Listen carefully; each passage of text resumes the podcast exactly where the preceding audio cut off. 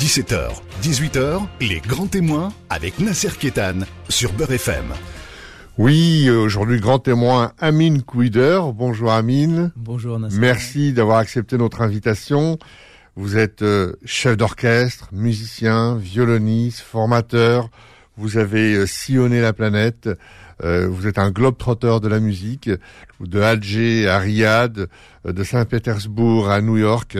vous avez vraiment sillonné la planète et surtout vous êtes un, orchestre pour la paix. Vous êtes un militant de la paix. On en a bien besoin en ce moment de, de, de déflagration mondiale à travers la planète, de la Syrie à l'Ukraine, de l'Irak au Yémen et, et j'en passe. Donc on a bien besoin de paix et donc vous êtes un, un, d'abord au départ un virtuose du violon. Vous avez très tôt, vous êtes algérien, vous êtes né en 1967 et vous êtes très tôt intéressé à la musique au violon. C'était c'est quelque chose, c'est inné. Vous n'êtes pas d'une, vous n'êtes pas issu d'une famille de musiciens. C'est quelque chose qui s'est produit spontanément? Oui. euh, Merci déjà pour cette très belle introduction qui est très poétique. Merci à vous, cher Nasser. Ben, écoutez, en tout cas, le, le, le violon, c'est pour moi, c'était la porte de la liberté, la porte euh, de l'évasion pour l'enfant que j'étais. Il faut savoir que dans notre famille, c'est vrai qu'on est, il n'y a pas une, une, tradition musicale, mais mon père aimait bien la musique shabi à l'époque, donc euh, puisque lui, il a vécu à la Casbah et comme beaucoup de jeunes à l'époque, il aimait beaucoup le. Alors le, le shabi qu'on appelle la musique populaire, qu'on appelle le blues et le jazz de d'Alger, c'est une musique euh, qui est aujourd'hui est internationale. Exactement, voilà, issue de la musique arabo-andalouse, mais c'est vrai qu'il y avait, il y avait beaucoup d'impact de cette de cette musique populaire. Comme vous et en dites. plus, c'est une c'est une musique euh, un petit peu comme euh, que, que, je disais comme le jazz ou comme le euh, comme le negro spiritual ou comme ou comme le folk musique qui, qui raconte les, les, souffrances, les douleurs, la vie de tous les jours. Donc c'est pour ça que c'était une musique qui touchait les gens. Et, et ça, déjà, votre père était était imbu, était était était friand de cette musique, il vivait cette musique et, et, et vous êtes, ça, ça vous a pas laissé indifférent. Exactement, exactement. Donc c'est parti de là. Et puis donc il a un ami donc il est toujours vivant, c'est Shirsham Abdelkader, c'est l'un des, grands maîtres aujourd'hui de la musique shabi. Donc il le voit, il lui dit voilà j'ai mon fils, il a 7 ans, j'aimerais bien lui faire faire du, du shabi et rentrer au conservatoire. Il lui dit eh ben, écoute c'est une très bonne idée, mais par contre il faut pas lui faire faire du shabi, il faut lui faire faire du classique. C'est avec la musique classique, donc avec la, la, connaissance de tout ce qui est solfège, tout ce qui est euh, euh, écriture musicale, il pourra choisir lui-même toutes les musiques qu'il qui, qui voudrait faire. Donc me voilà au conservatoire à l'âge de 7 ans, faisant le violon. Donc je, je passe du Chabé à Tchaïkovski, à, à Saint-Saëns, à beaucoup de compositeurs. C'est incroyable. Là tout de suite, là j'ai un flash. Ça me fait penser à Léonard de Vinci. C'est-à-dire que quand le jeune Léonard, il est pris et il va dans dans dans, dans le dans l'atelier de on prend le jeune Léonard et ça, je, je pense à ça spontanément. C'est-à-dire que on prend un enfant de 7 ans, on lui dit va faire du va faire du classique, etc. Mais c'est fabuleux. C'est je veux dire c'est cette intelligence et, et, cette clairvoyance. Je veux dire vous vous devez le bénir chaque seconde. Ah oui oui chaque seconde. De toute façon on le voit régulièrement. Donc après on pourra en parler tout à l'heure. Mais j'ai fait une, une école de musique. Je l'ai je l'ai appelé donc on l'a honoré. Donc c'est vraiment c'est aussi, voyez-vous, donc juste l'idée de qui est quelqu'un qui peut juste orienter ou, ou soutenir un enfant, donc, ben, cet enfant peut, peut, peut, peut, devenir un musicien professionnel, il peut avoir un impact, parce que dans notre domaine, soit on est impacté, soit on, est impactant. Et, et Chercham Abdelkader, mille merci pour euh, ce qu'il a fait pour, pour, pour nous, parce qu'après, il a fait euh, le suivi, etc. Après, bien entendu, euh, l'école algérienne a fait le reste, parce qu'on avait vraiment un très très bel enseignement, le conservatoire, on a appris beaucoup de choses. Et plus tard, quand j'ai eu mon bac. Donc euh, mon père m'a vraiment euh, aidé euh, à faire de la musique parce que je voulais faire de l'informatique, mais il m'a dit mon fils, tu as beaucoup de d'expérience. J'ai réussi à avoir beaucoup mes diplômes assez assez tôt. Donc j'étais déjà en seconde quand j'ai eu mon premier prix de de, de, de solfège. En, en première j'ai eu mon premier prix de violon et quand j'ai eu mon bac j'ai eu mon premier prix de musique de chambre. Et puis après voilà, je me retrouve à faire de la musique d'une manière professionnelle. Ouais, alors, alors, moi je vois, je vois ça d'ici parce que on voit des parents, ils ont des enfants, des garçons, des filles, etc. Euh, tu seras ingénieur, mon fils, tu seras médecin, ma fille, on va construire l'Algérie, etc. Et votre père, lui, il voulait que vous fassiez de la musique et que vous construisiez la paix. Exactement. D'une certaine façon. Exactement. Et à C'est travers, incroyable. Et à travers mon violon, donc j'ai découvert beaucoup de choses déjà de par l'écoute que j'avais. Et puis après, quand je, je comm- je commençais à voyager, quand j'étais jeune, donc j'ai décou- j'ai découvert des pays, de leur culture, etc. Et tout en étant fier donc de ma culture, parce qu'on ne peut pas connaître la culture des autres si on ne connaît pas sa propre culture. C'est comme ça que moi j'ai étudié la musique arabe andalouse, la musique chabé, et aussi même la musique arabe, parce qu'on dit la musique arabe, elle est- c'est très grand comme concept. Dedans, il y a la musique euh, du Khalid, il y a la musique orientale, il y a la musique du Maghreb, et dans la musique du Maghreb, il y a la musique d'Algérie, et dans la musique d'Algérie, il y a beaucoup de musique, etc. Donc toute cette euh, ces petites différences ont fait que je me suis enrichi donc de cette biculturalité. Mais, mais cet, enrichi- cet enrichissement, il est venu se greffer sur une formation, parce que déjà à 17 ans, on vous a confié la direction euh, d'orchestre. À 17 exactement, ans. exactement. Vous aviez pas encore le bac, je crois. Oui, c'est ça, exactement. Avant d'avoir le bac, vous étiez déjà directeur, euh, vous étiez chef d'orchestre. Incroyable. Exactement. Donc, Incroyable. C'était très tôt, et puis après j'étais aussi professeur, donc puisque je voulais. Euh, d'abord une licence de musicologie à Alger et à Paris. Exactement. Donc, Donc, euh, après, quand je suis venu donc à Paris, donc c'est là où j'ai vu que le métier de chef d'orchestre est l'un des plus beaux. euh, Vous n'avez pas mis la charrue avant les bœufs. Exactement. Vous avez construit votre votre votre connaissance, votre savoir, et après vous avez euh, sillonné la planète. Exactement. Je me souviens d'un chef d'orchestre euh, espagnol quand je fréquentais l'orchestre des jeunes de la Méditerranée quand j'étais justement euh, jeune et j'apprenais mon métier de chef d'orchestre. Il me dit on ne peut pas aimer sans connaître. La connaissance est quelque chose de primordial. Donc il faut absolument connaître ce que c'est qu'un instrument, ce que c'est que l'orchestre symphonique et c'est comme ça que je suis. J'ai beaucoup travaillé mon violon, j'ai travaillé mon piano, j'ai travaillé aussi le oud, le mandol. Je me suis mis un peu à la flûte, un peu à la clarinette pour savoir ce que c'est qu'un orchestre symphonique. Et donc ce qui m'a permis de bien connaître mon métier de chef d'orchestre, j'ai même fait le travail de régisseur. En fin de compte, cette connaissance m'a donné la possibilité d'avoir une certaine compétence et pour bien comprendre. Et puis je me suis lancé dans les études de, de chef Et d'orchestre. alors vis-à-vis d'un instrument, puisque vous c'était le violon, euh, c'est vrai qu'il y a la connaissance, mais il y a aussi le le, le feeling. On, on va dans les conservatoires, lorsqu'un enfant se rapproche d'un instrument, on peut jamais le savoir à l'avance. C'est-à-dire qu'il y a une journée ou deux journées, l'enfant euh, est, est au contact d'un piano, d'un violon, d'une guitare, d'une flûte, etc. Et puis, en fonction de ce qu'il ressent, de, de, de, de ces ondes, il se rapproche d'un instrument. Et puis, des fois, on a des surprises. Donc, euh, ce, ce, ce- ce rapport à l'instrument, il est aussi quelque part complètement, euh, comment dire, co- co- co- co- pas, je dis- je- je- pas irrationnel, mais il est euh, euh, inné. C'est C'est-à-dire qu'il y a une espèce de, vous, êtes- vous allez vers un instrument. Et- vous, vous êtes allé vers le violon. Exactement. Vous en parlez très très bien. Vous avez cette euh, cette cette fibre artistique euh, que j'entends chez vous et c'est tout à fait vrai. J'avais un professeur de musique de violon qui me disait la grâce est dans les cordes de ton violon, mon enfant. Essaie de gratter dessus peut-être que tu auras cette grâce. Et j'ai trouvé ce- cette, phrase vraiment très très belle parce que c'est vrai, c'est une in- introspection à travers l'enfant et qui est en train d'essayer de jouer sur n'importe quel instrument. Alors moi, je parle du violon parce que je suis violoniste. Mais au-delà de, de ça, c'est qu'on essaie de se surmonter déjà en termes techniques et aussi d'accéder à ce magnifique monde qui est le monde de, de la paix par excellence, c'est le monde de la beauté intérieure. Donc c'est cette fibre artistique qui après, donc moi, a sillonné tout mon, mon, mon parcours, notamment d'artiste euh, pour la paix. Ah, vous, parlez de la, de la beauté intérieure et de la paix et, et de l'instrument. Euh, c'est- c'est- vous, vous- vous disiez très bien, enfin vous le dites très bien. euh, Lorsqu'il y a une guerre, on l'a vu à Palmyre, on le voit en Ukraine, on voit souvent, on- on- on- même au- au- lorsqu'il y a eu le- l'écroulement du mur de Berlin, Oui. euh, on a un piano. À Palmyre, on a tout, tout à coup un piano. En Ukraine, sous les bombes, aujourd'hui, on voit tout à coup un artiste qui vient avec son piano et qui joue.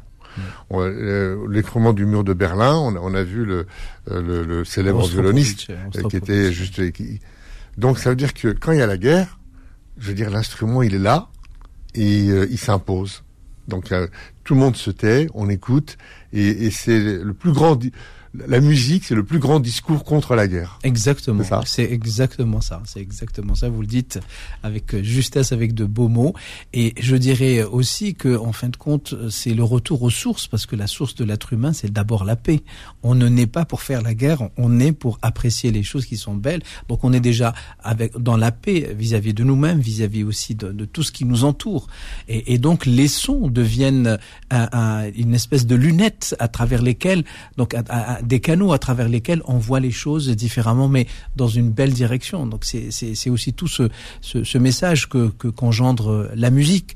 Euh, voyez-vous, la musique n'a pas donc cette euh, prétention de, de faire de la politique et de changer des positions politiques. Par contre, elle peut sensibiliser les hommes politiques et, les, et, et, la population sur un point de vue sur l'autre. En fin de compte, la difficulté qu'on a aujourd'hui, c'est qu'on a peur de l'autre. Et quand on a peur de l'autre, on commence à, à être dans, dans, la violence.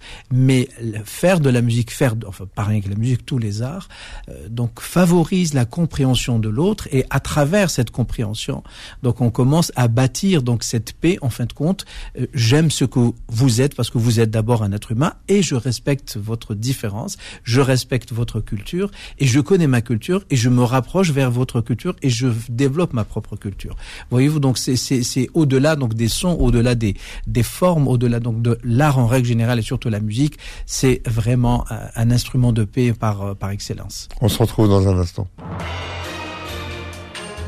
Les grands témoins revient dans un instant.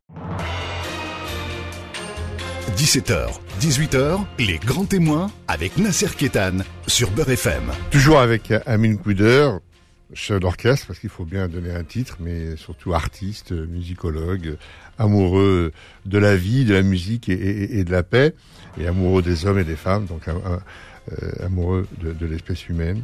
Euh, la musique euh, algérienne, euh, les traditions algériennes, vous, savez ce que c'est puisque vous êtes euh, né là-dedans. longtemps, il y a eu un peu une espèce de, séparation entre l'Occident, le Sud, le Nord, etc. Mais ce qu'on oublie souvent, par exemple, concernant la musique algérienne, les sons algériens, c'est que l'Occident, le Nord, s'est beaucoup alimenté. On a Bella Bartok, par exemple, qui, a, beaucoup, qui s'est inspiré de, la musique algérienne. On a des, groupes mondialement connus comme les Beatles, comme les Rolling Stones, qui sont allés faire euh, de l'immersion dans, les groupes gnawa euh, d'Algérie, parce que faut rappeler que la musique guinawa, c'est d'abord l'Algérie avant d'aller au Maroc, puisque le colonialisme les a euh, quasiment euh, laminés, comme les Moussem d'ailleurs, ils, se sont réfugiés euh, au Maroc, mais les Gnawa étaient, c'est de chez nous, c'est de l'Algérie, et, et, donc ils se sont inspirés, ils se sont alimentés de cette musique. C'est-à-dire que, en fait, on, on parle de ressourcement, c'est-à-dire que la musique occidentale se ressource dans la musique nord-africaine, arabo-berbère tout à fait. Alors ça, c'est formidable. Ce sujet est très important pour moi parce que de par mon travail, donc après avoir fait des études à l'étranger, et j'ai commencé à faire ma carrière euh, à partir de 1992, donc j'ai fait le premier concert à, l'Opéra de Marseille, comme j'avais 25 ans, le plus jeune euh, chef d'orchestre algérien, donc euh, avoir dirigé un orchestre en France, français. Euh, le retour en Algérie m'a permis de travailler avec l'Orchestre symphonique national qui est dissous pour euh, aujourd'hui, mais en tout cas pendant toute, euh, toute une période, on a fait tout un travail sur la musique algérienne et les origines de cette musique algérienne, et on s'est rendu compte que la musique arabo-andalouse est en le fondement de la musique euh, dite algérienne et arabo-andalouse, donc qui touchait plusieurs pays. Et cette musique arabo-andalouse, il faut il faut pas se, il faut pas l'oublier. À l'époque de Zeriab, donc euh, donc à Cordoue, euh, donc c'est, elle était dans son apogée. Donc les occidentaux venaient avec des les troupes troubadours et les trouvères, ils prenaient ces musiques là et les développaient en, en, Europe. Donc la suite, par exemple, la suite de Bach que que qu'on connaît, donc l'origine c'est les c'est les suites arabo c'est la Nouba à cinq mouvements. Donc euh, et cinq mouvements par rapport aux cinq prières de la journée, par rapport aux cinq obligations donc du, du, musulman. Donc il y avait aussi une dimension spirituelle donc par rapport à la musique. Et euh, donc on utilisait donc le le canon qui deviendra quelques siècles plus tard en Occident le piano. On utilisait la, le, le ney qui deviendra la flûte traversière. On utilisera le hautbois qui était avant qui était la zorna et ainsi de suite. Donc par exemple le violon, le, la violée d'Abrace d'aujourd'hui, qui le violon qu'on connaît aujourd'hui qui date du, du, siècle, en Italie. Donc son origine, c'est le rebeb qu'on utilisait donc en arabe andalouse. En fin de compte, déjà entre le, le, 9e et 12e siècle, donc l'Occident s'est nourri, mais a pris donc la musique a pris son essence, euh, je veux dire euh, en majorité de cette musique arabo-andalouse, donc dans cette Andalousie arabo-musulmane. Et aujourd'hui, donc le travail qu'on a fait avec l'Orchestre national, c'est de faire de la musique algérienne sous la forme symphonique. C'est se réapproprier cette universalité avec la musicalité, avec la musicalité avec plusieurs vecteurs qui sont des instruments différents. En fin de compte, un instrument, c'est un vecteur de communication. Et puis redonner, redonner ces lettres de noblesse à certains instruments. Je pense notamment au bendir, je pense euh, à, à l'imzad, le, le, exactement, le, cette espèce de, de, de, de, d'instrument touareg avec une seule corde. Euh, je pense à, à, à, la flûte, euh, je, qui, à la, ça, ça, donc à, tous ces instruments qui, qui aujourd'hui reprennent leur place Exactement. dans, dans, dans l'univers.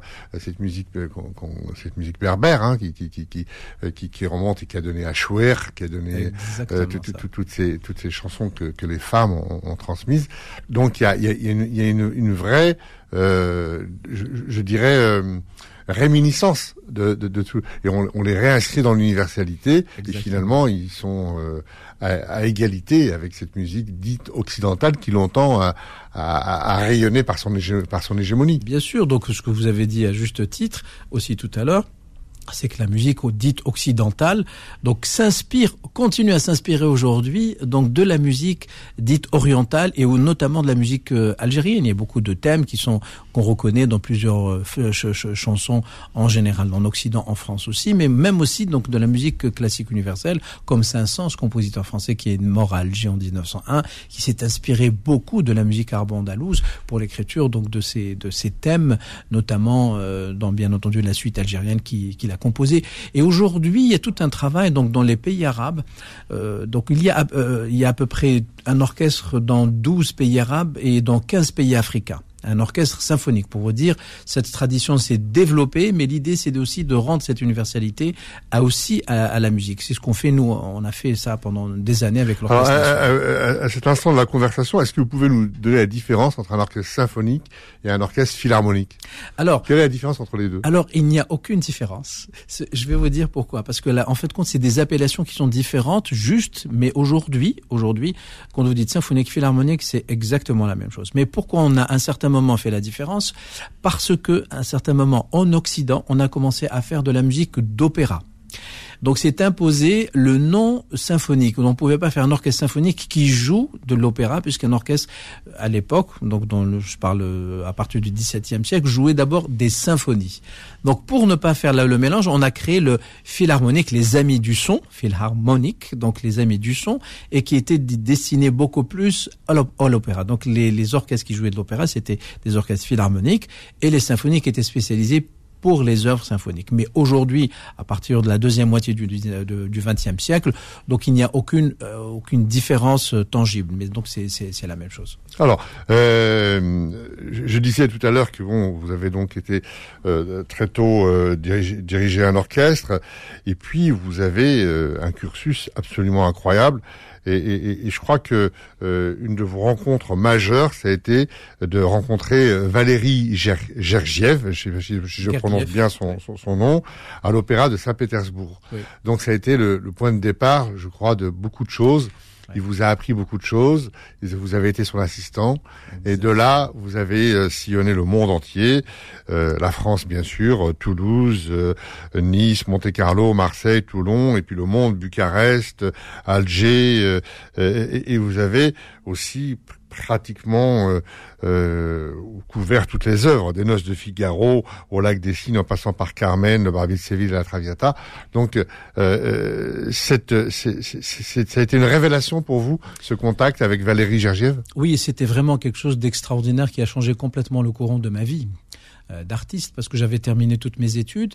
Et puis après, donc je, voulais vraiment apprendre d'un maître et donc de, de, perpétrer cette tradition de maître à disciple qui est une tradition déjà soufie. Donc je parlais donc de la dimension spirituelle dans la musique, c'est quelque chose qui, m'importe beaucoup et c'est quelque chose d'important. Et donc je, en fin de compte, on, dit euh, quand l'élève est prêt, donc le maître se révèle par rapport à ça. Et pour avoir un enseignement global, pas uniquement technique, parce que à ce niveau-là, le chef d'orchestre ne vous parle pas de technique, il vous parle d'autre chose. Et j'avais euh, souhaité euh, donc travailler avec un chef d'orchestre. J'avais fait un stage donc de direction d'orchestre à Rotterdam, donc en Hollande, donc en 97. Et il se trouve que le, le, le, le professeur de ce stage, c'était Monsieur Valéry Gergiev, donc ce, ce, très très grand chef d'orchestre russe, qui est l'un des dix meilleurs chefs d'orchestre au monde aujourd'hui, avec l'Opéra de Saint-Pétersbourg. Et euh, quand il m'a vu, donc il m'a dit euh, j'aimerais bien que vous veniez à Saint-Pétersbourg. Donc j'ai été, j'ai travaillé avec lui pendant pendant trois ans, ça? Voilà, pendant trois ans. Et puis après j'étais son assistant, et c'est là où j'ai découvert un autre monde de vraiment de travail de très très très très haut niveau. Donc j'étais dans le premier niveau, donc on, international. J'ai rencontré Placido Domingo avec Anna Netrebko aussi, une des plus grandes chanteuses d'opéra de, de ce siècle. Et j'ai appris beaucoup de choses à travers l'opéra, parce qu'en fin de compte l'opéra, c'est aussi c'est une histoire, comment mettre des des sons sur des mots, euh, donc un sens musical, un sens théâtral. J'ai appris beaucoup aussi sur un point de vue technique, euh, comment travailler à un très très haut niveau avec euh, des, des, des, des grands projets.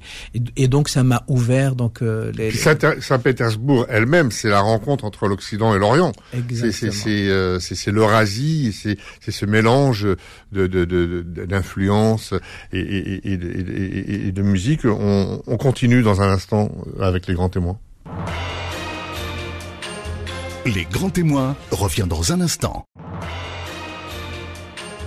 17h, 18h, les grands témoins avec Nasser Kétan sur Beurre FM. Toujours avec Amine Couder, on est à Saint-Pétersbourg, dans le cœur des cœurs. Saint-Pétersbourg, oui. qui, de, qui vous a pratiquement révélé quoi. Exactement. Alors je dirigeais l'œuvre de Benvenuto Cellini, qui est un opéra français, contrairement à ce qu'on peut imaginer, qui était composé par Berlioz. Donc le, le maestro Valéry Gergiev m'a demandé de venir, puisque je suis aussi spécialiste de la musique française et de l'opéra français. Donc j'ai travaillé avec lui, donc il m'a dit, avant que je ne dirige moi-même cette, je parlais de Valérie, euh, cet opéra, il m'a dit, j'aimerais bien que toi, tu déjà que tu fasses un concert avec toutes les équipes pour qu'ils puissent être rodés. Donc je, ok, donc on a fait le planning, on a fait les répétitions, j'allais monter sur scène. Et il y a le régisseur général qui vient vers moi comme ça avec euh, un peu beaucoup d'austérité. Il me dit "Vous savez ce que c'est que ça?" montrant le podium du chef d'orchestre? Je dis "Bah c'est le podium du chef d'orchestre." Il m'a dit "Non, c'est pas que ça. Ici c'est tenu. Tchaïkovski, Mravinsky, Prokofiev. Et il a commencé à citer des compositeurs et des chefs d'orchestre extraordinaires parce qu'il m'a dit vous êtes dans la 217e saison de cet opéra, c'est-à-dire un opéra qui a 217 ans d'histoire. Il m'a dit faites attention, vous êtes le premier Algérien à être ici soyez au rendez-vous. Alors il m'a mis la pression. C'est extraordinaire. Et c'était quelque chose d'extraordinaire. Et le concert s'était très très bien passé. Et c'est là où je me suis dit, c'est, enfin pour moi c'est l'un des plus beaux jours euh, d'artiste dans dans dans dans. C'est, c'est, c'est très saisissant comme anecdote parce qu'en fait qu'est-ce qu'il vous a dit? Il vous est au-delà d'être le premier Algérien. Vous êtes dans la peau de tous ces gens-là. Ouais. C'est ça, là, c'est ça le, le, vrai message. C'est, c'est vrai, vous êtes algérien, etc. Mais vous êtes dans la peau de tous les gens, de tous ces, de, de, de, de tous ces créateurs. Et être dans la peau de tous ces créateurs, c'est un vertige ah oui, c'était un, un, grand honneur. C'est incroyable. Alors, euh, donc vous, vous continuez euh, et, un peu votre votre itinéraire, et donc et vous êtes, vous avez diri, dirigé les chœurs et l'orchestre philharmonique international de Paris. Et ça, c'est ce que vous avez fondé. C'est le oui. début de Amin Kouider qui commence un petit peu à, à, à mettre sa, sa, patte quelque part. En 71, vous créez le chœur et l'orchestre philharmonique international de Paris que vous fondez en 71 euh, avec une résidence à l'UNESCO où vous, euh, euh, bien sûr, vous jouez euh, Verdi, Mozart, Faust, Aïda, etc. Et, euh, et, et donc, c'est à la fois euh, votre cursus, votre tradition classique et tout, mais vous commencez à vous à dire voilà aussi je fais la diversité. Alors c'est quoi Parce que c'est un mot à la mode. C'est quoi la diversité dans, dans la philharmonie, dans, dans la musique classique? Alors vous savez, c'était très important pour moi parce qu'en fin de compte, cet orchestre philharmonique international représente ma biculturalité, donc orientale et occidentale. Et euh, donc je me suis assigné dans nos programmes de faire de la musique algérienne sous la forme symphonique.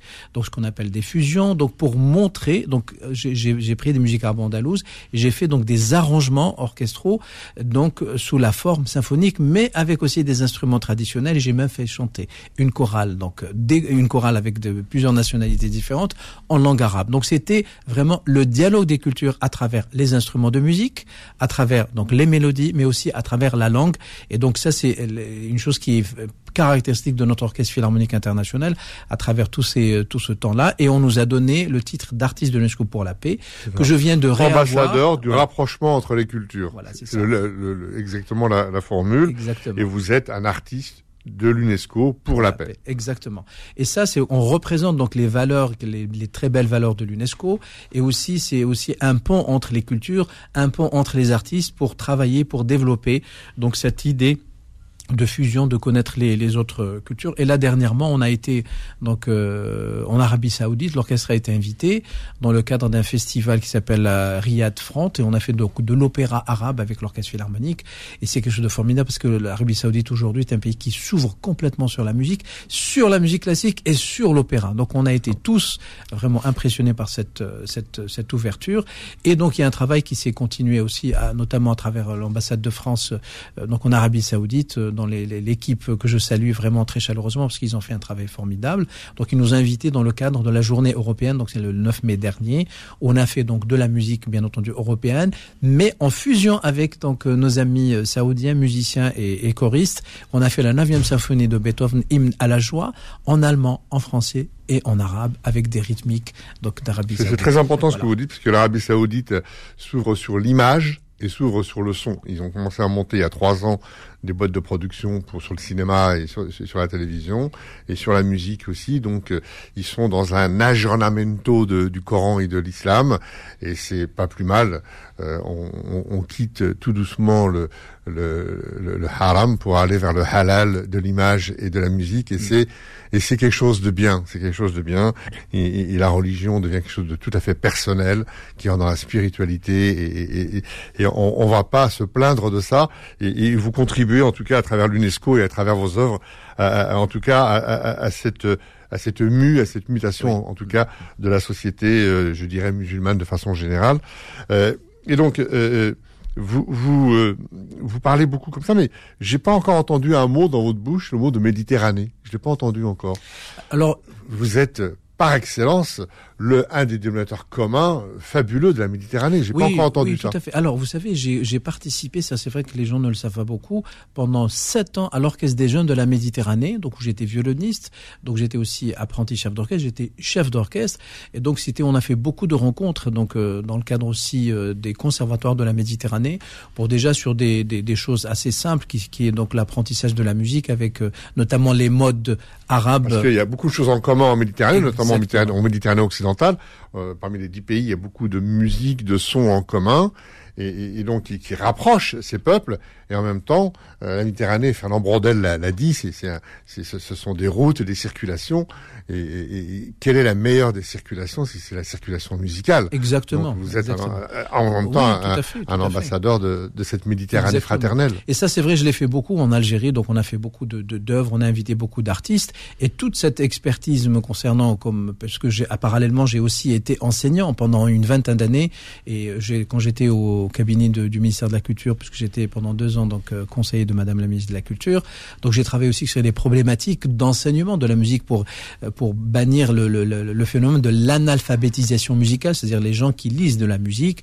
Donc j'ai fait tout un projet euh, sur les modalités de, de, de, faire un programme pour l'enseignement de la musique en Algérie sur des bases donc solides et j'ai pu créer donc il y a une année de cela. Chaque enfant devrait apprendre à lire le solfège. Exactement, exactement. Comme on lit les lettres, comme on apprend à calculer, le solfège devrait être euh, je dirais presque consubstantiel à, à, à, à la naissance et, et, et à, l'éducation. Euh, ça, ça, va très très vite. On n'a pas envie de s'arrêter, mais là, l'heure tourne. Alors, euh, euh Amin Quider, il, a quels sont sont les projets euh, Je sais que vous avez créé une académie musique à Alger, et puis que aussi ici en France, en Europe, vous avez créé aussi un orchestre et un chœur philharmonique international indépendant et vous avez envie de lui donner euh, euh, comment dire un prolongement. Est-ce que vous pouvez nous, nous dire un peu dans quoi vous êtes aujourd'hui et qu'est-ce que vous projetez à l'avenir? Oui. Donc cette académie internationale, donc c'est vraiment quelque chose d'important. C'est donc c'est le, le, résumé de tout mon parcours, notamment comme enseignant. Donc on fait la formation des formateurs. Je fais aussi des formations pour les managers à travers le leadership du chef d'orchestre. Ça aussi, ça fait partie de cette euh, académie qui est donc euh, en Algérie et aussi, comme vous avez dit à juste titre ici, donc l'orchestre philharmonique international. Donc continuer à, œuvrer pour développer ce travail donc de cet orchestre, notamment dans des pays, euh, donc les pays arabes, donc pour, qu'on puisse représenter la culture française à travers cette, cet orchestre philharmonique international et faire aussi donc un dialogue des cultures, le dialogue des mélodies. Et donc, euh, euh, cette, euh, votre travail en direction de la paix, du développement des cultures et du patrimoine, euh, vous fait aussi euh, travailler en direction des, des, des, concerts humanitaires. Euh, je voulais qu'on fasse un petit clin d'œil à, à Zaya Zouani, qui a un peu suivi votre votre. vous êtes les deux quoi algérien, d'origine algérienne. je la salue et, vraiment, je, je trouve qu'elle a fait un parcours formidable. Zaya a commencé la musique euh, professionnelle avec notamment l'orchestre que je dirigeais à l'époque, l'orchestre euh, international de Paris. Elle jouait comme altiste et tout de suite, donc elle avait cette volonté d'apprendre et d'aller euh, de l'avant. Et puis après, quand elle a commencé à faire la direction d'orchestre, je l'ai invitée. Elle était mon assistante à l'orchestre symphonique national et il y a eu ce déclic et elle fait un travail formidable que que je salue et je suis très content pour elle. Amin Quider, euh, en tout cas, merci. Euh, euh, ce qu'on peut dire aux gens, c'est que vous êtes dans le métro, vous écoutez de la musique. regardez celui qui joue. Vous êtes dans une gare, il y a quelqu'un qui joue du piano ou de la guitare. Rapprochez-vous de lui et puis écoutez. Dans la rue, soyez à l'affût de tout ce qui est musical. La musique rapproche les gens, réchauffe les cœurs. en tout cas, un parcours exceptionnel. J'espère vraiment avoir l'occasion de, de, de, vous revoir, sur, de vous réécouter sur, sur notre antenne. Merci mille fois d'avoir accepté notre invitation. Merci à vous. Bon vent et puis on, on, se revoit très très bientôt pour parler de, de quelque chose de très concret, de vos projets. Si vous avez euh, une actualité particulière, on se fera un plaisir de vous recevoir. Amine Quider, merci beaucoup. Merci, cher Nasser. À très bientôt. Merci, merci Amine. Merci. Retrouvez les grands témoins tous les dimanches de 17h à 18h et en podcast sur beurrefm.net et l'appli Beurrefm.